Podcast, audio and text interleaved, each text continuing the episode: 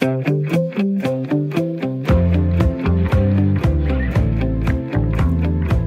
lytter til Sommertid med mig, William Eising. Min gæst i dag er en mand, der kan smykke sig af mange titler. Tidligere arbejdsminister og, øh, og finansminister, tidligere TDC-direktør, bestyrelsesformand, og så er han også kommandør af Dannebrugsordenen. Velkommen til Sommertid, Henning Dyremose. Tak for det. Og velkommen til jer, der lytter med. Må jeg spørge, hvordan ser det ud, øh, der hvor du sidder lige nu? Det blæser ikke helt så meget som i går, hvor der var virkelig meget vind på og virkelig meget regn. Øh, jeg er i Vedersø Klit, og det var umuligt at gå ned over klitten, øh, fordi der simpelthen var for meget sandstorm. I dag ser det lidt bedre ud. Nå, det er jo dejligt, så er det i hvert fald, så er det i hvert fald, skulle sige, øh, det at tage med. Øh, Henning Dyremose, du er med mig den næste time her i sommertid, hvor vi øh, hver dag har en gæst med, som i løbet af året har haft noget helt særligt på spil, eller en særlig historie knyttet til en bestemt dato, og derfor har en historie at fortælle om det. Jer, der lytter med til programmet, vil jeg også gerne have med. I kan skrive øh, ind med spørgsmål til Henning Dyremose. Dem vil jeg tage i løbet af timen. Du må også gerne deltage med din holdning eller erfaringer med de ting, vi snakker om. SMS'en er 1424. Du skriver R4 i starten af beskeden, laver et mellemrum, og så skriver du din besked her ind til programmet.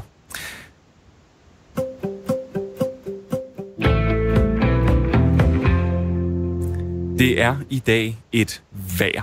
Et lidt lunken solvejr, kan man sige. Men det er også 20 år siden, at Danmark og Sverige blev bundet sammen af Øresundsforbindelsen.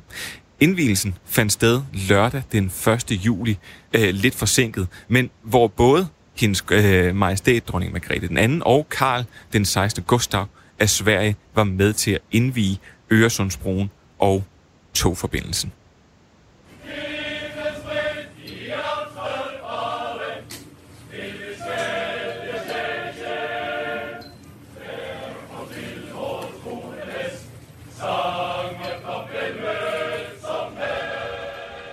Ja, der var øh, sang, og der var flag, øh, og øh, det her var Lund øh, Studenter Sangforening og Studenterforeningen fra Danmark, der i fællesskab markerede det svenske og det danske tog, der blev koblet sammen.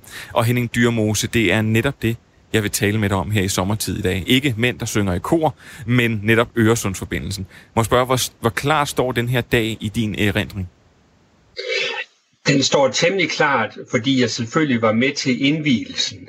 Øh, men ellers havde jeg jo været væk fra projektet, øh, siden jeg forlod Finansministeriet den øh, 25. Januar 1993. Men jeg var i meget, i meget høj grad med til starten af projektet. Ja, og det er nemlig det, øh, vi skal dykke ned, øh, hvad hedder det, ned i i dag.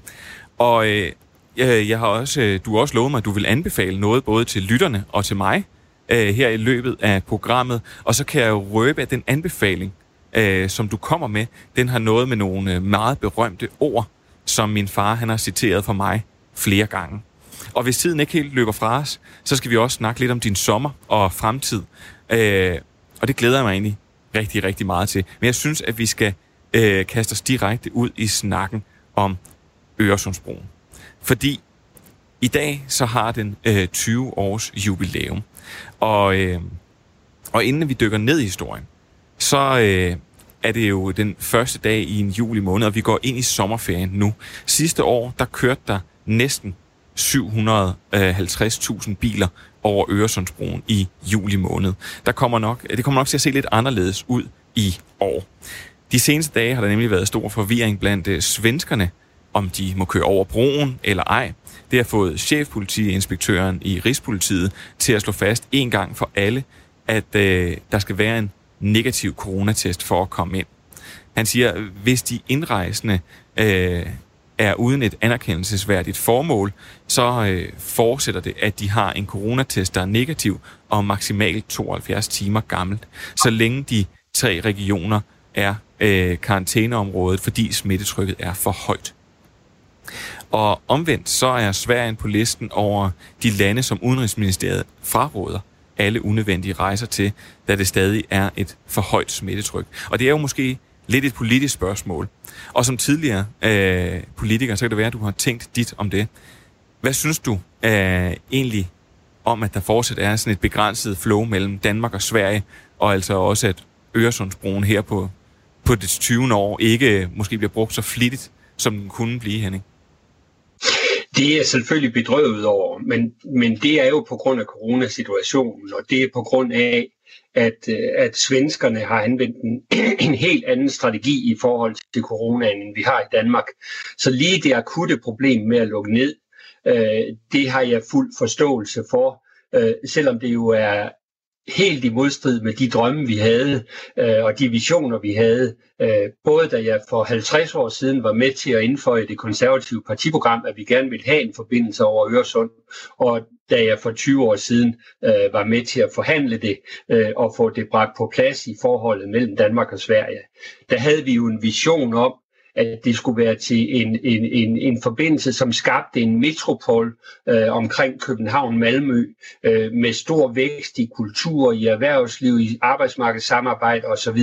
Og det har jo fungeret totalt efter sin hensigt øh, frem til 2015, hvor vi har haft den vækst i regionen, og vi har fået skabt øh, det, det store Københavnsområde som en metropol, der kan konkurrere med Hamburg og med Berlin, og som er den store indsejlingsport gjort øh, til de nye demokratier, som kom i, øh, i øh, Øresundsregionen.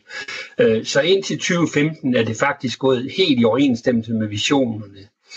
I 2015 begyndte det at gå lidt den forkerte vej på grund af de meget store flygtningestrømme, øh, der jo ført til, at først svenskerne øh, begyndte at lave øh, grænsekontrol, og senere har vi indført grænsekontrol, øh, og så er det nu blevet helt galt øh, på grund af coronaen. De to første ting med grænsekontrollen på grund af flygtninge, dem er jeg mere politisk øh, uenig i, øh, men øh, den, den stærke kontrol på grund af coronaen, øh, den må jeg nødvendigvis tage til efterretning og sige, at den er relevant. Prøv, øh, Henrik, hvad, Henning, hvis du helt kort lige skal prøve at sige, hvorfor har den her Øresundsbro så stor betydning for forbindelsen mellem Danmark og Sverige? Selvfølgelig binder den de to lande sammen, men, men har, den, har den gjort mere? Ja, det synes jeg bestemt, den har, og det var også ideen, øh, for den skal ses i sammenhæng med nogle andre meget store ting, der skete. Altså for os som regering i 1989, hvor vi havde lavet en række økonomiske indgreb, der gjorde, at den store krise, vi overtog økonomisk i 82, den var på vej til at være forberedt til en stærk økonomi. Vi havde fået reduceret inflationen, vi havde fået overskud på, var på vej til at få overskud på betalingsbalancen, at vi havde fået renteniveauet bragt ned osv. Og derfor så vi det omkring 89, øh, da Berlinmuren faldt, en kæmpe mulighed for, at vi kunne opbygge vores infrastruktur, sådan at Danmark kunne blive forberedt til endnu mere vækst i økonomien, og dermed endnu mere vækst i beskæftigelsen, og det var det problem, vi manglede at få løst. Øh, og, og vi kunne se, hvordan København, Malmø for, øh, området med universiteterne på begge sider med et fælles arbejdsmarked, med et fælles kulturliv, kunne være den metropol, der både var indsejlingen til de nye demokratier, der jo opstod i Estland, Letland, Litauen, Polen, og samtidig kunne være en storby, der kunne konkurrere om at tage folk ind som turister og springe erhvervsliv ind øh, i konkurrence med Berlin og Hamburg. Øh, så vi, så vi, vi fik vedtaget Øresundsforbindelsen, men det var også i samme ombæring, at vi fik vedtaget Ørestaden og metroen. Det var i samme ombæring, vi fik lavet en række store bevillinger til øh, kulturelle institutioner i København, som for eksempel Diamanten, den store udbygning af det kongelige bibliotek. Så det var en stor satsning på at skabe et stort storbyområde i Nordeuropa, som virkelig kunne være attraktivt og tiltrækkende.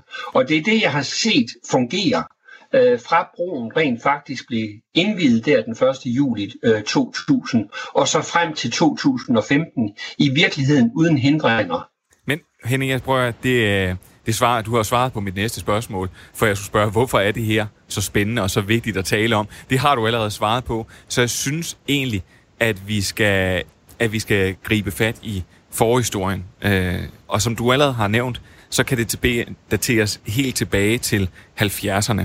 Men for at forstå, hvordan du ligesom fik lov til at spille en central rolle i, at Øresundsbroen den blev øh, til, så kan jeg forstå, at vi skal starte vores historie med en ubåd og et uvenskab.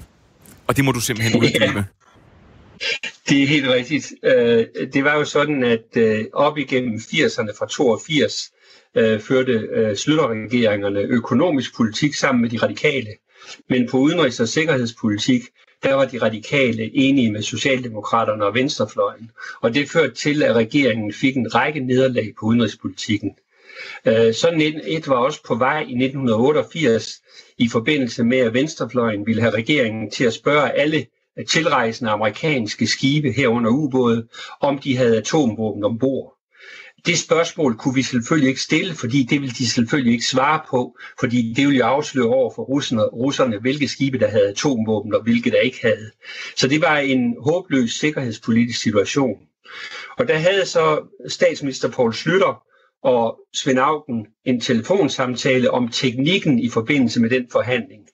Og der er det sådan, at hvis regeringen stiller en dagsorden i Folketinget, der kan få flertal, øh, så skal den til afstemning først. Og regeringen kunne godt formulere en, øh, en, en dagsorden, som øh, de radikale ville stemme for. Faktisk sad Slytter sammen med Niels Helvig Petersen og var ved at formulere den dagsorden. Ja, Niels, Niels Helvig Petersen, der på et tidspunkt var radikal... Øh, det var den radikale, det var den radikale leder, politiske leder. Øh, og og øh, de var enige om, at der kunne findes en dagsorden, som de radikale kunne stemme for, og så fik vi afværget øh, det problem. Øh, I den situation ringer Augen til Slytter, og Slytter forklarer ham problemstillingen, og, og Augen er enig i, at det øh, vil han godt acceptere, at det er regeringens dagsorden, der kommer til afstemning først. Nu er det så sådan, at i Folketinget, der kan man, hvis der er 17 øh, medlemmer, der kræver, at den anden dagsorden kommer til afstemning først, så overruler det den første regel om, at det er regeringsdagsorden. Og da så debatten kom, så kommer der faktisk sådan en anmodning fra 17 medlemmer. Og det, den første, det første navn på den liste, det var Svend Augen. Så Slytter havde den helt klare opfattelse, at Svend Augen havde brudt en aftale, og Nils Helve, som jo havde overhørt samtalen, var enig i den vurdering. Øh, det førte til, at forhandlingerne blev afbrudt, og efter konsultationer med NATO-partnerne, der var enige i, at vi kunne ikke øh, have en, en dagsorden, hvor vi skulle spørge om det der, så blev der udskrevet valg, det der blev kaldt atomvalget eller ubådsvalget, og hvor man jokede med, hvor sidder egentlig brevsprækken i en ubåd, hvis man skal sende sådan et brev. Øh, vi, det, valg, det, det valg førte til et, et noget mudret resultat, og øh, øh, først øh, skulle den daværende folketingsformand Svend Jakobsen fra Socialdemokratiet undersøge muligheden for at danne regering. Det lykkedes ikke. Så skulle øh, Niels Helve Petersen undersøge muligheden for at danne regering. Det lykkedes heller ikke. Og så kom Slytter endelig til i, i tredje ombæring. Og der måtte han så han ville gerne udvide firkløverregeringen med de radikale, men de radikale ville ikke have CD og Kristelig Folkeparti med, øh, så dem, de måtte forlade regeringen, og så kom de radikale i regering, og så blev det sikkerhedspolitiske flertal skiftet over i den rigtige side, og det problem var løst. Ja, nu men det den rigtige side ifølge dig. Ja, den rigtige side ifølge regeringen, nemlig at nu havde, vi ikke bare, nu havde vi ikke bare de radikale med på den økonomiske politik, nu havde vi dem sandelig også med på øh, sikkerhedspolitikken. Men det førte altså til, at Slytter simpelthen nægtede at forhandle med Augen. Og det, og det sagde, øh, det, sagde han det, det direkte til dig? Eller var det bare sådan ja, indforstået? Det, det, var, det var ikke bare indforstået. Det, var ikke, det sagde han ofte. Jeg vil ikke forhandle med den mand. Jeg har ikke tillid til ham. Øh, og Augen var jo lige blevet formand for, for Socialdemokratiet, og på det økonomiske område, der vil Socialdemokraterne ikke lade regeringen få resultater. Altså, de havde jo født fra 1924 og frem, at de havde ret til regeringsmagten, og hvis de undtagelsesvis ikke havde den, øh, så vandt de den altid ved næste valg. Slytter var sådan set den første, der brød det ved at både vinde valg i 84 og i øh, 87, og så igen her i 88. Og nu, nu vil Socialdemokraterne altså af med den regering, og derfor vil de ikke støtte til den økonomiske politik. Men hvorfor men omvendt, så? Må men omvendt, Ja, men må jeg ikke lige sige, jo. omvendt vil Lauken meget gerne skabe nogle resultater for at vise, at han som ny formand var i stand til at skabe resultater. så, så han, vil, og han, han viste fra sine forhandlinger med svenskerne, at de svenske socialdemokrater, som var i regering, de var interesseret i en Øresundsforbindelse, og Auden var interesseret i en Øresundsforbindelse. Så han ville egentlig gerne forhandle om en Øresundsforbindelse, øh, fordi der troede han, at han kunne skabe et resultat. Men, Henning, Men hvor, hvorfor, ikke, hvorfor, forhandle, hvorfor forhandle med dig, som på det her tidspunkt var finansminister? Hvorfor ikke en transportminister? Ja, det var fordi, at, at øh, når Slytter ikke ville forhandle med Augen, så ville Augen ikke forhandle med trafikministeren. Det var under hans værdighed. Og, og, så, og, og så, blev, så blev jeg kompromiset. Øh, nemlig at, at når Slytter, jeg, jeg, jeg, som finansminister er man nummer tre i regeringen. Øh, og og, øh, og, og det, det går statsminister, udenrigsminister, finansminister normalt. Og det vil sige, at Augen ville hellere forhandle med mig som finansminister, end han ville forhandle med trafikministeren. Så det var simpelthen derved, jeg kom ind i billedet, øh, fordi Augen vil godt forhandle med mig, når han ikke får lov at, for, lov at forhandle med Slytter. I dag i sommertid, der taler vi med dig, Henning Dyremose, og vi øh, snakker om hele Øresundsbroens og Øresundsforbindelsens øh, tilblivelse, som jo i dag, netop i dag, har 20 års jubilæum. Og vi er i gang med simpelthen at, at øh, rulle den hele store historietime ud, skulle jeg til at sige, og fortælle, øh, hvordan det blev. Og du har lige fortalt om din rolle, som i bund og grund handlede om, at Augen og Poul Slytter ikke vil forhandle med hinanden, og så vil øh, Augen ikke øh, hvad hedder det, forhandle med trafik, trafikministeren, så du blev kompromiset. Og nu hvor vi har din rolle på plads, så synes jeg, at vi skal starte helt fra begyndelsen. Men vi skal selvfølgelig lige huske, at vi kun har en time, det vil sige, at vi har øh, godt nok øh, kun 39 minutter endnu, og på et eller andet tidspunkt bliver vi også i midten afbrudt af nyheder. Så, så øh, du har jo fortalt, at ideen øh, til Øresundsbroen, den, øh, den udsprang, fordi de så et hul og en mulighed. Men som jeg for, øh, øh, lige jo omkring murens fald. Men som jeg forstår det, så var det allerede en idé, der stammede helt tilbage fra 70'erne. Ja, det er, og det gjorde det i virkeligheden på, i både Sverige og Danmark, og måske endnu længere. Jeg kan jo jeg kan huske det, fordi jeg var med til det første gang at skrive et partiprogram i 70'erne, øh, eller i 1970 præcist, november 70. Men, men, men øh, der har i mange år været flertal i, på begge sider øh, for at gennemføre en forbindelse. Men det har altid været sådan, at der har været et parti, der har forhindret det. I Danmark var det de radikale venstre, som var modstandere af broen. I Sverige var det Miljøpartiet. Og det, der så sker, det er, at efter valget i januar øh, 1990, hvor de radikale igen forlader regeringen, der bliver vi uafhængige af de radikale. Og på det tidspunkt er Ingve Carlsson i Sverige uafhængig af Miljøpartiet. Og det vil sige, at der opstår et øjeblik, hvor vi har en mulighed, det man på engelsk kalder a window of opportunity. og det er jo hvor, faktisk et relativt det, kort øjeblik også, som jeg forstår det. Vi ja, taler ja, måneder her til et kæmpestort projekt. Det kom til, ja, det kom til at vare tre måneder, fordi øh, i april blev Ingve Carlsson væltet, øh, og han øh, og Carl Bildt dannede en borgerlig regering i stedet for. Så det var i virkeligheden tre måneder, hvor den forståelse, der var opstået mellem Ingve Carlsen og Svend Auken om, at man på begge sider af broen i de to store socialdemokratier siger, gerne ville have en bro, det var de tre måneder, vi havde at arbejde i. Og derfor foregik der et meget intenst øh, arbejde, hvor jeg forhandlede med Svend Auken, Svend Haugen med Inge Carlsen, og tilsvarende havde vi øh, tre embedsmænd, min departementchef Anders Eldrup, øh, Kurt Bligård Petersen, som var projektmedarbejder i Socialdemokratiet, og så en tilsvarende projektmedarbejder i det svenske Socialdemokrati. Der blev simpelthen ført nogle trekantsforhandlinger. Jeg talte aldrig med Ingvar Carlsson, fordi jeg havde jo egentlig ikke nogen rolle, men jeg havde en rolle i forhold til Socialdemokratiet. Og da vi var ved at have det overordnet på plads, så lavede vi de formelle forhandlinger i, i Danmark. Og der blev, det, der blev så selvfølgelig uh, trafikminister Karl Ikast og Miljøminister Per Stig Møller kom med i forhandlingerne sammen med mig. Anders Fogh og Knud Engård kom med fra Venstre, og Svend Augen med skiftende medarbejdere kom med fra Socialdemokratiet, hvor vi intenst i løbet af de der tre måneder fik den egentlige aftale på plads, således at grundlaget var skabt inden øh, Ingve Carlsen måtte gå af i slutningen af april, og øh, øh der bliver det så bare videreført. Og sådan, sådan er det ofte med politiske beslutninger, at det er hammerende vanskeligt at få, få den gennemført, fordi man skal have det rigtige flertal. Men når de først er besluttet, så er det meget tit, at beslutningerne bliver stået, stående, selvom flertallene de skifter. Ja, jeg tror faktisk selv, du har engang har sagt, at øh, det er 80-90 procent af de øh, beslutninger, der bliver truffet politisk, er, øh, er nødvendighed. Og de resterende procent, det er der, hvor der er plads til ideologi. Og det, det var jo vel overvejende en nødvendig beslutning, fordi det var for begge sider, at der var et stort ønske om den her Øresundsforbindelse. Ja, og vi, vi tog chancen og satsede hårdt. Øh, også så hårdt, at der var mange, der følte, at, at de blev kørt over i, i, i forbindelse med projektet. Jeg husker for eksempel, hvordan Svend Augen havde en del modstand i Socialdemokratiet. Dengang blandt andet fra Karen Jespersen, som dengang var socialdemokrat og boede i Dragør. Og, og der var meget stor modstand ude i Dragør-området om, øh, mod at de nu skulle have en ny forbindelse til Sverige. Og den formelle begrundelse for det, det var miljøpolitikken, altså miljøet i Øresund, og det var trafikbelastningen og støjbelastningen.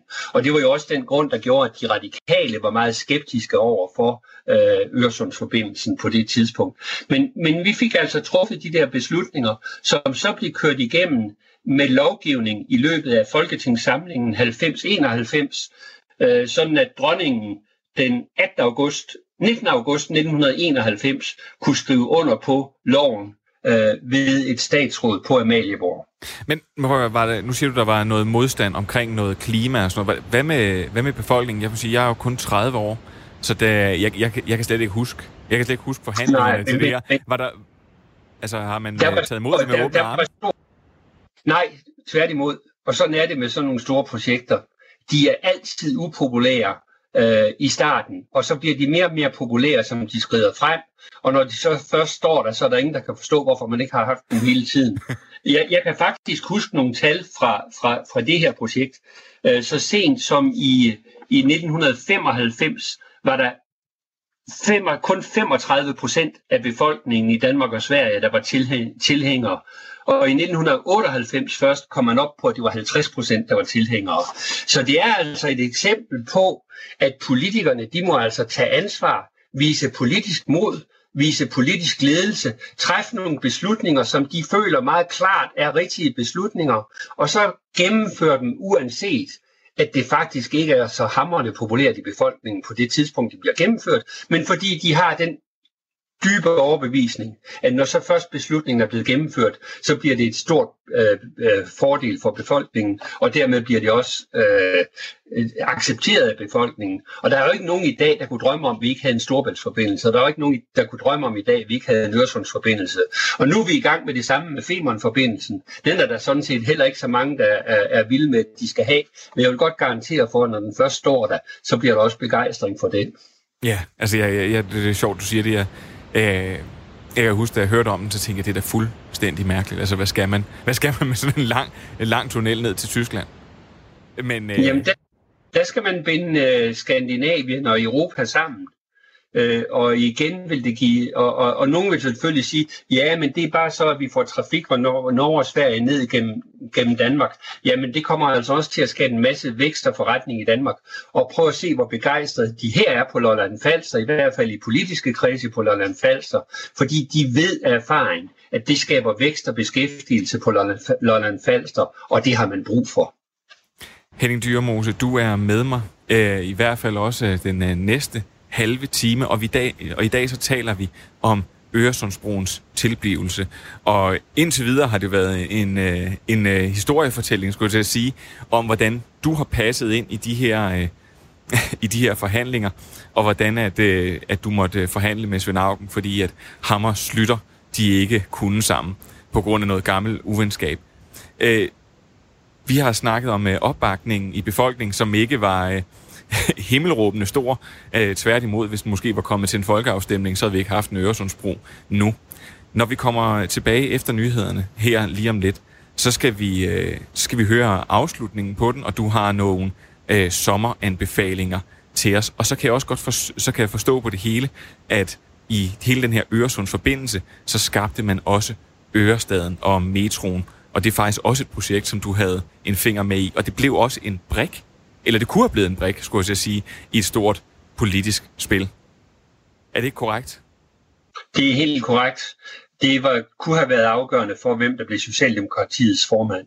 Men ved du hvad, Henning, så øh, håber jeg bare, at, øh, at du hænger på, og så øh, kan jeg forstå, at så er der nyheder lige om lidt. Jeg bliver. Tak.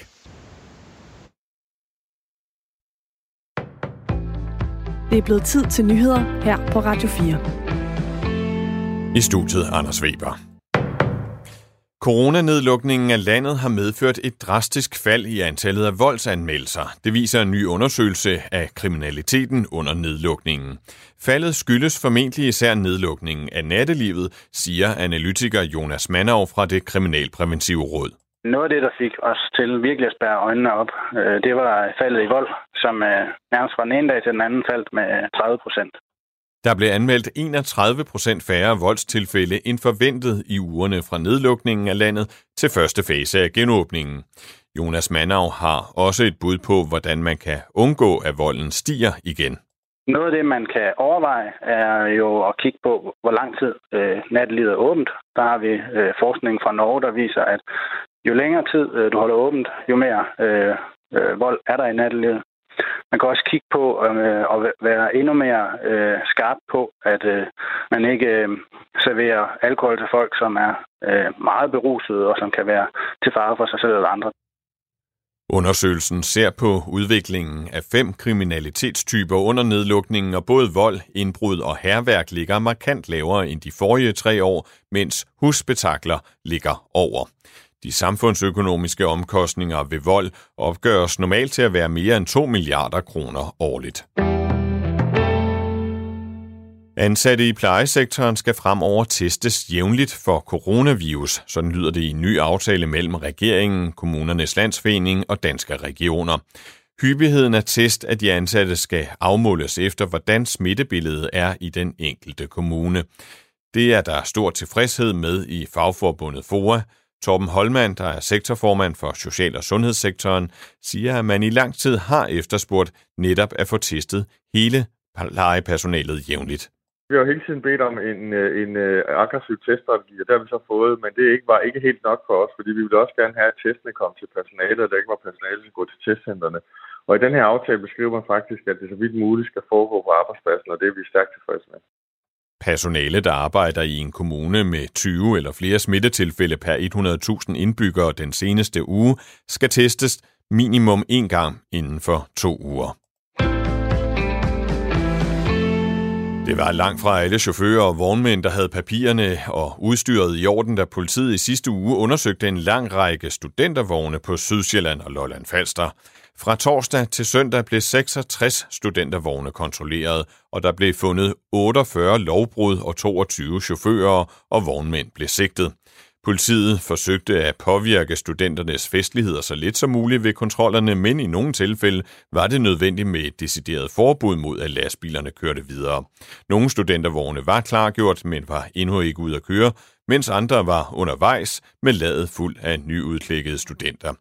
I et tilfælde stak chaufføren på en studentervogn af under politiets kontrol, Senere blev manden fundet, og der viste det sig, at han ikke havde kørekort til lastbil, og dermed ulovligt kørte rundt med studenterne. De sigtede chauffører og vognmænd kan se frem til bøder i forskellige størrelser. Skal du rundt i landet i denne juli måned, og er du på cykel eller til fod, så kan du komme gratis med alle færgeruter herhjemme, det skriver Transport- og Boligministeriet i en pressemeddelelse. De gratis færgeruter er et led i den såkaldte sommerpakke, som skal hjælpe turismeerhvervet, som er hårdt ramt af coronakrisen. Stadig lidt eller nogen sol her til formiddag, men i eftermiddag bliver det mere overskyet, og der kommer også byer flere steder. Lidt til frisk vind og temperaturer op mellem 16 og 22 grader.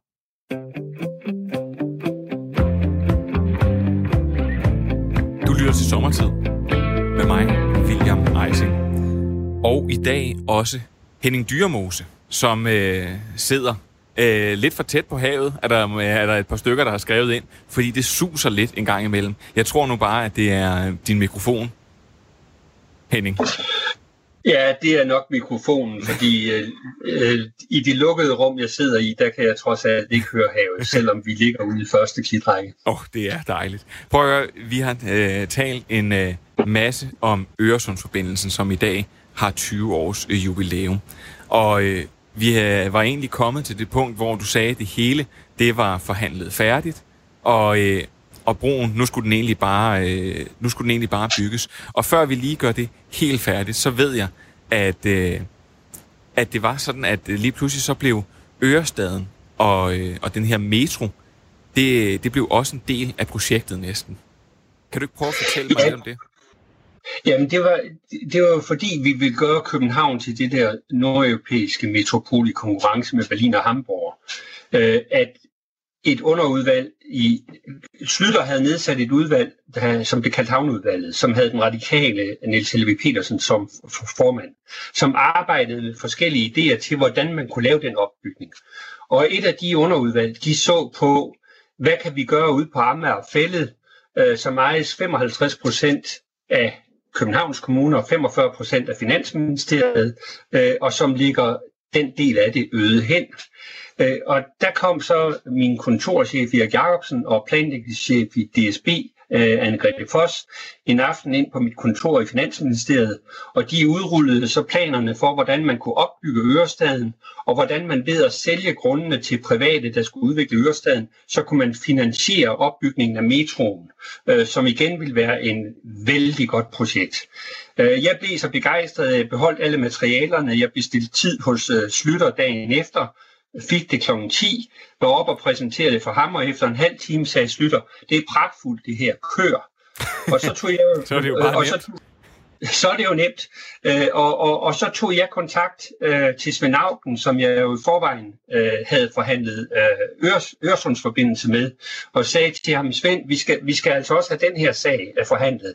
Og jeg havde også kontakt til Jens Krammer Mikkelsen, den socialdemokratiske overborgmester, der jo var medejer og hvor jeg vidste fra mine to øh, embedsmænd, der kom, at hans planlægningschef samme aften ville præsentere det for Kramer. Og Kramer var lige så begejstret som mig. Så Kramer og jeg var enige om, at det her, det skal vi altså have kørt frem. Så jeg gik i forhandlinger med Svend Auken, og det, det, lige da det var kommet godt i gang, så en dag ringer Kramer til mig og siger, du øh, Henning, øh, det her projekt er for vigtigt til at blive et brik i det socialdemokratiske formandsspil. For der var jo sket det, at Nils Helve Petersen, som jo også havde mistet tillid til Augen, han havde sagt til Poul Nyrup Rasmussen, hvis du vælter Svend Augen som formand, så vil vi støtte dig som statsminister, når Poul Slytter går af. Øh, og Poul Nyrup havde så besluttet sig til at stille op mod Augen. Og der var Kramer så bange for, at Ørestadsprojektet og metroprojektet kunne blive et brik i det politiske spil, sådan at hvis den ene af kandidaterne var for, og den anden var imod, og det var den forkerte, der i den sammenhæng blev valgt, så ville projektet falde på gulvet. Det var igen det her med at have den rigtige mulighed for at få det gennemført. Så vi stoppede simpelthen forhandlingerne om metroprojektet og Ørestaden i fire måneder, mens den valgkamp mellem Magten og Nyrup øh, foregik. Og da sådan var overstået, og det her ikke var blevet brik spillet, så ringede Kramer, Henning, så kan du godt gå i gang igen. Og det var jo så og det var jo så med Poul Nyrup Rasmussen, fordi nu var han blevet Socialdemokratiets formand, og så gik jeg ellers i gang med at forhandle med Poul Nyrup Rasmussen og Mogens Lykketoft, og så fik vi Ørestaden og metroen på plads, og jeg havde den fornøjelse at være den minister, der så, fordi det var mit eget ressort, fordi det var mig, der som finansminister ejede den anden del af grundene. Så det var så mit lovforslag, at jeg forelagde i Folketinget, at vi både skulle have bygget en Ørestad og en metro. Og derfor er det selvfølgelig en kæmpe fornøjelse i dag, øh, 30 år efter, øh, når jeg kører med metroen for eksempel ud til øh, jeres konkurrent ude i Danmarks Radio, øh, eller videre med metroen ud til lufthavnen. Øh, prøv at Henning, der er en, der er en lytter, der skriver ind, at, at du, det er en fornøjelse at høre på dig, og du er meget vidne, savlig og dannet. Og det er altså Inger, der skriver det ind. Det tænker jeg, det er kun en ros. Jeg synes også, at du er meget behagelig at høre på, men jeg synes, vi bliver nødt til at lukke Øresundsfortællingen. Og det vil jeg egentlig gerne gøre, men nu siger du, at det er en fornøjelse, når du kører ud i øh, metroen. Og for eksempel, jeg ved, at du faktisk tit, eller du oftere flyver forbi øh, Øresundsbroen, end du kører over den. Når det er, du, du forlod politik i 1993, i februar, Du kunne datoen, det kan jeg ikke lige huske nu. Men du forlader et projekt, som først mange år efter ender med at stå færdigt. Hvad, hvad er det for nogle følelser, du har, når du for eksempel flyver over, og så kigger ned på Øresundsforbindelsen? Hvad tænker du så? Jamen, så tænker jeg jo, det er dejligt at have været med til, og det er dejligt at have været med til at skabe. Øh, og så tænker jeg også på, at sådan noget er altså altid baseret på, at der er et kollektiv, som er gået ind for det. Fordi alle de der store beslutninger, der skal der altid være 90 mandater. Så du kan selv være, du er, du er en lille brik i spillet, men samtidig er du med til at føre, øh, føre brikkerne frem til nogle beslutninger, der så er vedvarende og har, har langsigtet effekt. Og, og både Ørestaden, metroen og Øresundsforbindelsen, der føler jeg selvfølgelig, at jeg har været med til at have en langsigtet effekt, men jeg erkender også ydmygt, at det er der nok ikke andre end mig, der kan huske, bortset fra så dem, der hører det i dag. ja, det er jo ikke sådan, du sige. Det er jo, øh, der, er jo, der er jo mange, der har haft en brik i spillet, og jeg tror ikke, du har lagt mange mursten derude, kunne jeg forestille Nej, mig. Nej, det, det har jeg ikke. Det har jeg ikke.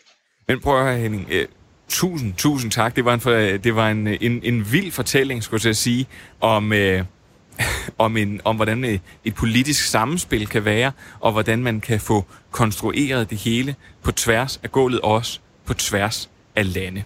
Og øh, nu synes jeg faktisk, at vi skal springe videre til nogle anbefalinger.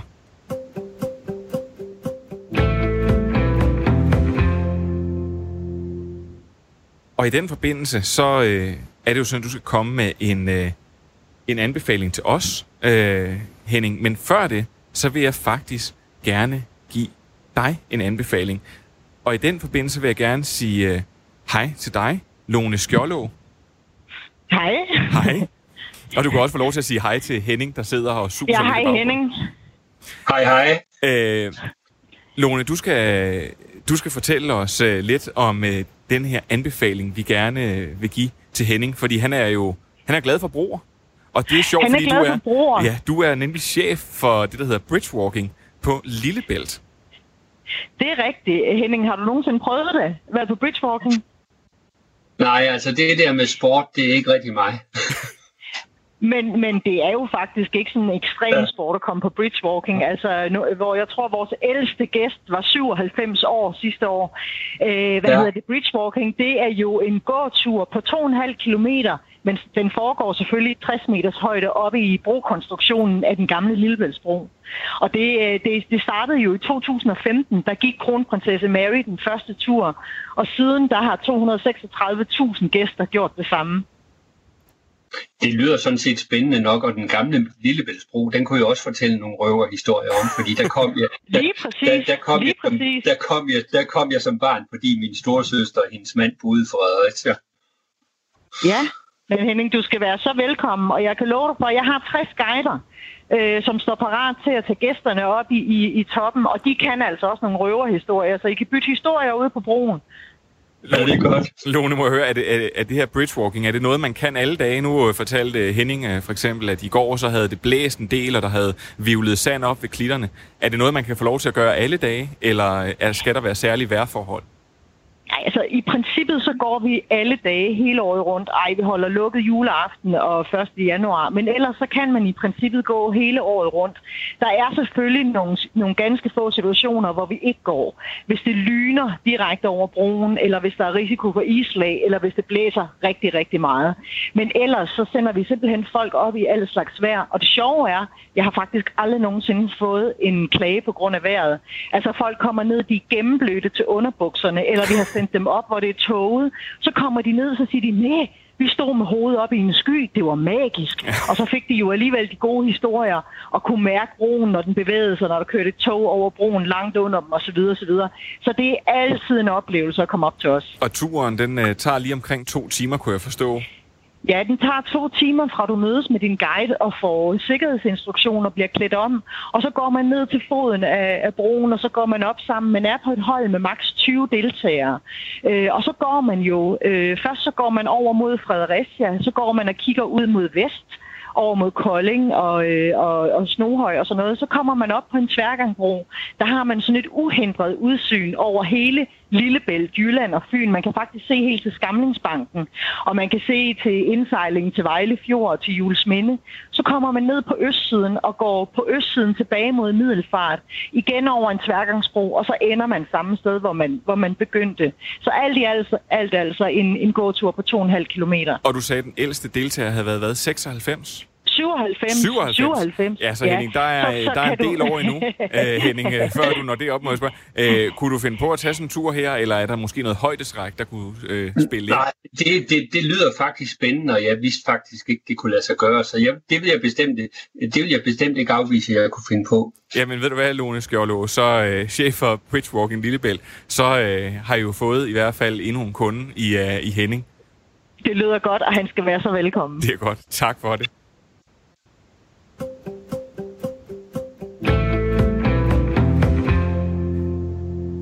Og Henning, øh, så synes jeg, at vi skal gå... Øh, nu har du fået vores anbefaling, så synes jeg, at du skal gå Ja. di, øh, direkte til din anbefaling. Ja, men nu har jeg jo nævnt, at jeg er i Vidersø Klit for øjeblikket, og i Vidersø og Vidersø Klit-området, der fylder Kai Munk øh, med meget god grund rigtig meget. Øh, det gør han i vores øh, historie omkring øh, 2. verdenskrig i, i almindelighed, men herover i Vedersø Klit i særdeleshed. Og derfor er min anbefaling, det er, at man tager en tur i Vedersø øh, Kirke, ser den smukke gamle kirke, øh, ser øh, gravstedet for, for Kai og Lise Munk og en af deres øh, børn, som døde tidligt, og derefter tager videre til den gamle præstegård, som nu er blevet indrettet som et museum. Øh, og og det, der er der sådan set igen en, pol- en speciel politisk historie bag, at det er blevet til et museum. Jamen, Det var kom med, noget, den. kom med den, Henning. det var, noget, det, var, det var noget, som den daværende kulturminister i 1945 allerede lovede Kai Munks enke Lise Munk, nemlig at hun måtte blive boende, øh, og når hun flyttede ud, ville staten lave et museum, øh, mod at hun lod møblerne stå, så man havde det, øh, øh, det, det gamle interiør, som var Kai Munks øh, interiør. Og det er altså ikke lykkedes for mm, skiftende kulturministre i hele tiden øh, fra 1945 frem. Men så sker der det, at min tidligere kollega, Miljøminister Per Stig Møller, han jo, mens han er i opposition, faktisk udgiver sin første store bog om Kai Munk i år 2000. Og da Per så efter at have været udenrigsminister et antal år, bliver kulturminister og senere også kirkeminister, der har han faktisk Munk-familiens tillid. Og det var det, der skulle til for, at det kunne lykkes at få staten og familien til at forenes om, at de gamle løfte fra 1945, det skulle gennemføres. Så Per Stig Møller som kultur- og kirkeminister fik faktisk etableret et ganske flot og smukt øh, museum, og øh, familien, som i mellemtiden i desperation over, at staten ikke havde holdt sit løfte, havde fjernet møblerne. Øh, de har leveret møblerne tilbage, og nu er der et flot museum, øh, der minder om Kai Munk, og indimellem gennemfører man forskellige øh, projekter derovre, øh, og, og øh, det er en fornøjelse, når, også når man har projekter. En af mine største oplevelser sammen med min, min hustru, det var, øh, da man så øh, opførte Kai Munks ordet om ved præstegården, i de omgivelser ned til søen øh, fra præstegården, hvor det hele var, var, var sket. Så, så det er en, en lille perle og et lille stykke kulturhistorie, som jeg på det varmeste kan anbefale. Og, og nu har du, øh, du har sagt lidt om det, men kan du sige helt kort, hvad er det egentlig, man kan opleve, når det er, at man øh, kommer her forbi Kai Munks præstegård? Jamen det er jo, man kommer ind i de rum, altså, i selve Præstegårdsmuseet, der kommer man jo ind i de rum, som øh, Kai Munk boede i og levede i med sin familie. Man kommer op på første sal på hans arbejdsværelse, hvor han sad og skrev sine digte og sine skuespil og sine øh, politiske indlæg i virkeligheden også. Og så er det hele jo suppleret med en række af hans tekster, der er slået op på væggene, og en række billeder af familien. Øh, så, så hvis man vil prøve på at få en forståelse for at det sammensatte menneske, som Kai Munk jo i virkeligheden også var, så giver øh, den oplevelse inde i stuen, den giver noget helt specielt. Jeg har så haft det særlige held, øh, at på et tidspunkt og det, det har været omkring, øh, bum bum, øh, omkring midt af 80'erne, hvor Lise Munk stadigvæk boede i præstegården. Der var vi og nogle venner og vores børn, der var vi om at gå en tur omkring præstegården, og så kom Lise Munk ud og, og sagde, øh, hvad er I interesseret i? Ja, vi vil jo gerne se selve præstegården. Øh, og og øh, så sagde hun, jamen så kom der indenfor. Øh, så vi har som familier med vores venner og vores børn øh, haft den fornøjelse, at Lise Munk selv har vist os rundt i, i præstegården. Og det er den atmosfære, som var der dengang, og som også var der i 40'erne, det er den atmosfære, der er genskabt øh, i øh, stuerne øh, i dag. Det er sjovt, du faktisk nævner Lise Munk, fordi jeg havde jo jeg sagde jo helt til at starte med, at din anbefaling havde noget at gøre med nogle øh, berømte ord, som min øh, far flere gange har sagt til mig. Og det har gerne været i øh, situationer, hvor man måske enten har følt sig magtesløs, eller ikke har, øh, har kunne gøre, skulle jeg sige, fra eller til. Og det er ikke fordi, at jeg kommer fra et særligt øh, kristen hjem, men så har han altid sagt til mig, at jeg skulle huske på, hvad de øh, sidste ord Kai Munk, øh, han sagde til Lise Munk, inden han blev hentet af Gestapos øh, bødler. Og det var, at han sagde til hende, stol på Gud. Så ja, det kan man jo tage med, som man vil, eller ej. Øh, prøv at høre. Kai Munks præstegård, det synes jeg er et, øh, et rigtig, rigtig, en rigtig, rigtig god øh, anbefaling.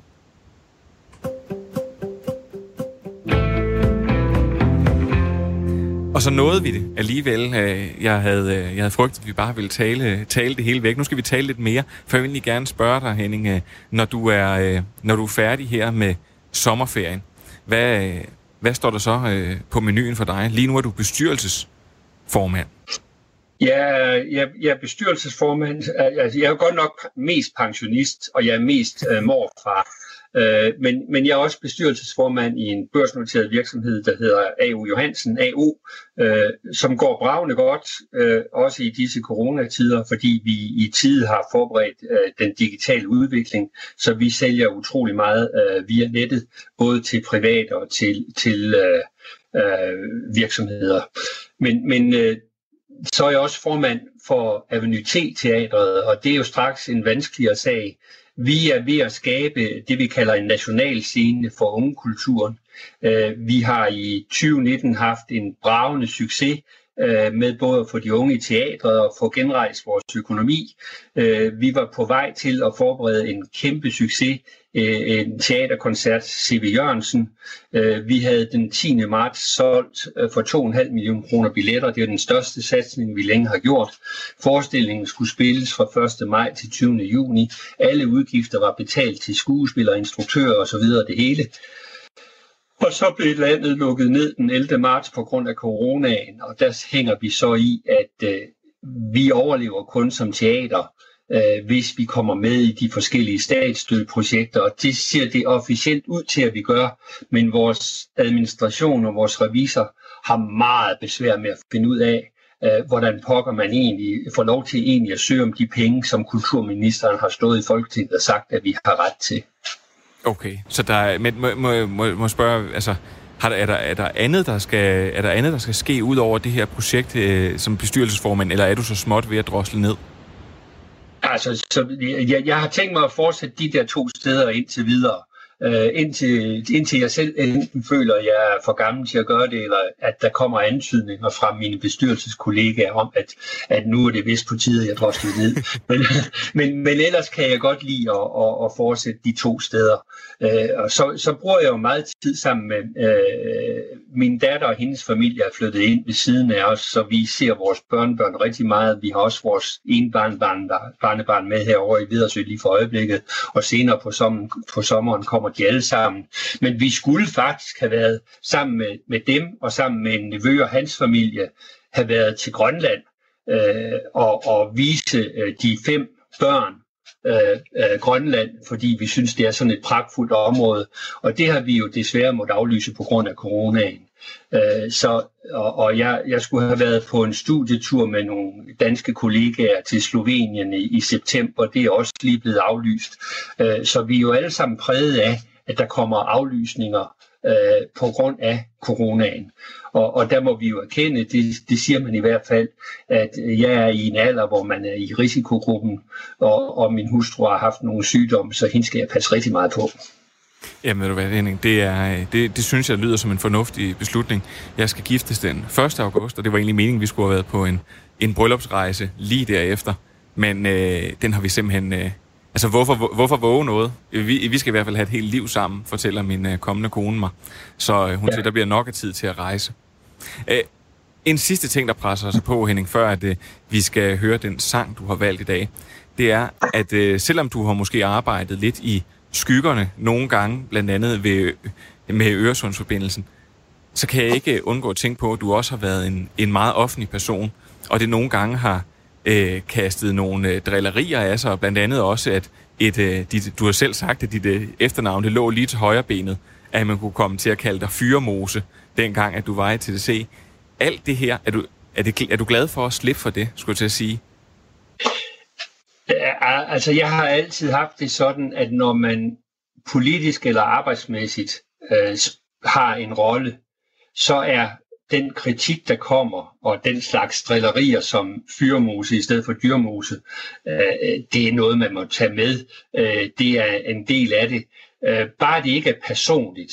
Og der har jeg for eksempel i forhold til mine medarbejdere i TDC, der havde jeg et fremragende samarbejde med både medarbejderrepræsentanterne i bestyrelsen og med øh, de samarbejdsudvalg, hvor vi drøftede øh, de reduktioner af bemandingen, som var nødvendige, fordi vi gik fra gammeldags analog teknologi til ny moderne digital teknologi og øh, investerede en 4-5 milliarder om året i det. Og det skulle bruges til at skabe bedre og billigere løsninger for borgerne, øh, for brugerne, og derfor var vi så nødt til at reducere medarbejderstaten. Og det var der i virkeligheden en god forståelse for. Og at ekstrabladet så find, som opfinder fyrmose som navn i stedet for dyrmose, og at medarbejderne måske går lidt i skjult og griner af det, øh, det må man tage med. Ved du hvad, Henning? Øh, jeg vil sige øh, tusind tak, fordi du har været med her i dag, og tusind tak, fordi du har fortalt så mange historier. Og så vil jeg sige, du kan jo heller ikke helt holde dig fra at, at drille andre. Fordi det vi snakkede sammen kort i går, og jeg spurgte dig, hvilke sang du gerne ville høre, så øh, sagde du øh, den, øh, den blå anemone øh, af Kai Munk.